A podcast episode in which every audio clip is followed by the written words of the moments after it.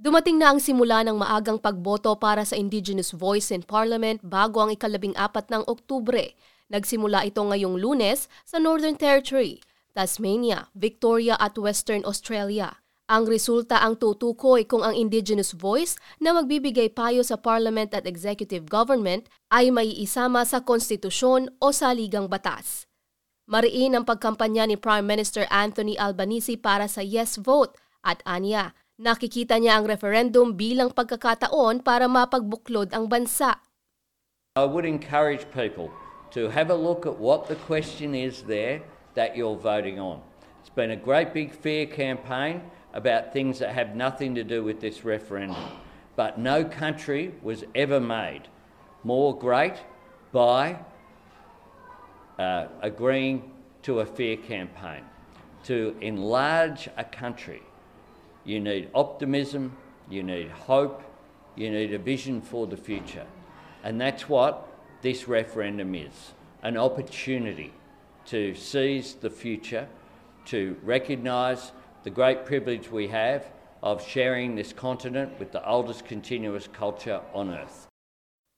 Martes naman binuksan ang botohan sa New South Wales, the Australian Capital Territory, Queensland at South Australia dahil public holiday ang lunes. Nananawagan si Sally Angus ng Australian Electoral Commission sa mga Australians na maagang magplano para iwas aberya sa kanilang pagboto.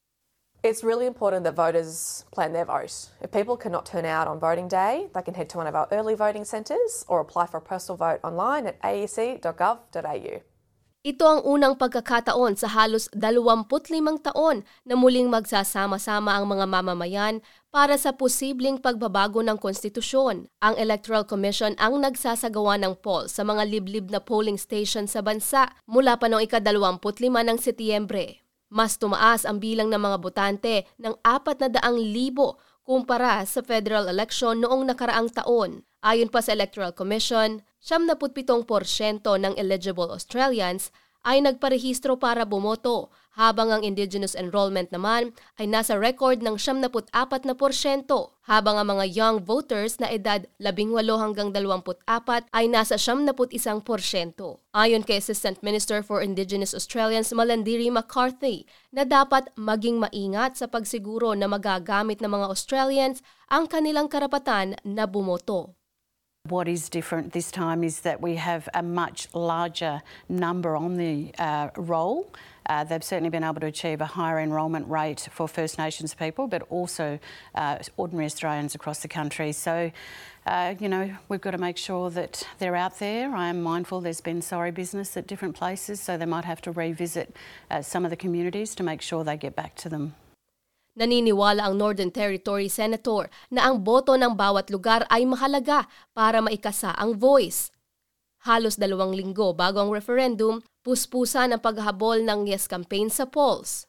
Sa pagtaya ng Roy Morgan Research Institute, mananalo ang no vote na may 44 na porsyento habang 39 na porsyento naman ang mga boto sa yes. Labing pito dito ang undecided pero base sa nagdaang karanasan ng kumpanya, ang mga taong nahihirapang magdesisyon ay malamang boboto rin ng no kaysa sa yes. Sinabi ni Prime Minister Anthony Albanese na ang no vote ay isang paatras na hakbang para sa mga Australians. A no vote is a no is a vote for more of the same. It takes us nowhere. And no is what we have now, right now, where we have an eight year life expectancy gap where we have a greater chance of an Indigenous young male going to jail than university. We need to do better than that, and that's why it's important that Australians vote yes over the coming two weeks. Para maging matagumpay ang referendum, kailangan ang mayorya o nakararaming boto sa buong bansa kasama ang mas maraming boto o apat sa anim na estado. Puspusan rin ang pag-iikot ni Opposition Leader Peter Dutton sa New South Wales bago ang botohan. Giit ng mga no-campaigners na ang pagsasama ng advisory body sa konstitusyon ay nangangahulugan ng permanenteng pagbabago na hahati sa lahi ng mga mamamayan. Nauna nang pinahayag ni Independent Senator Lydia Thorpe na ginagamit lamang ng federal government ang voice para sa isang fake progress.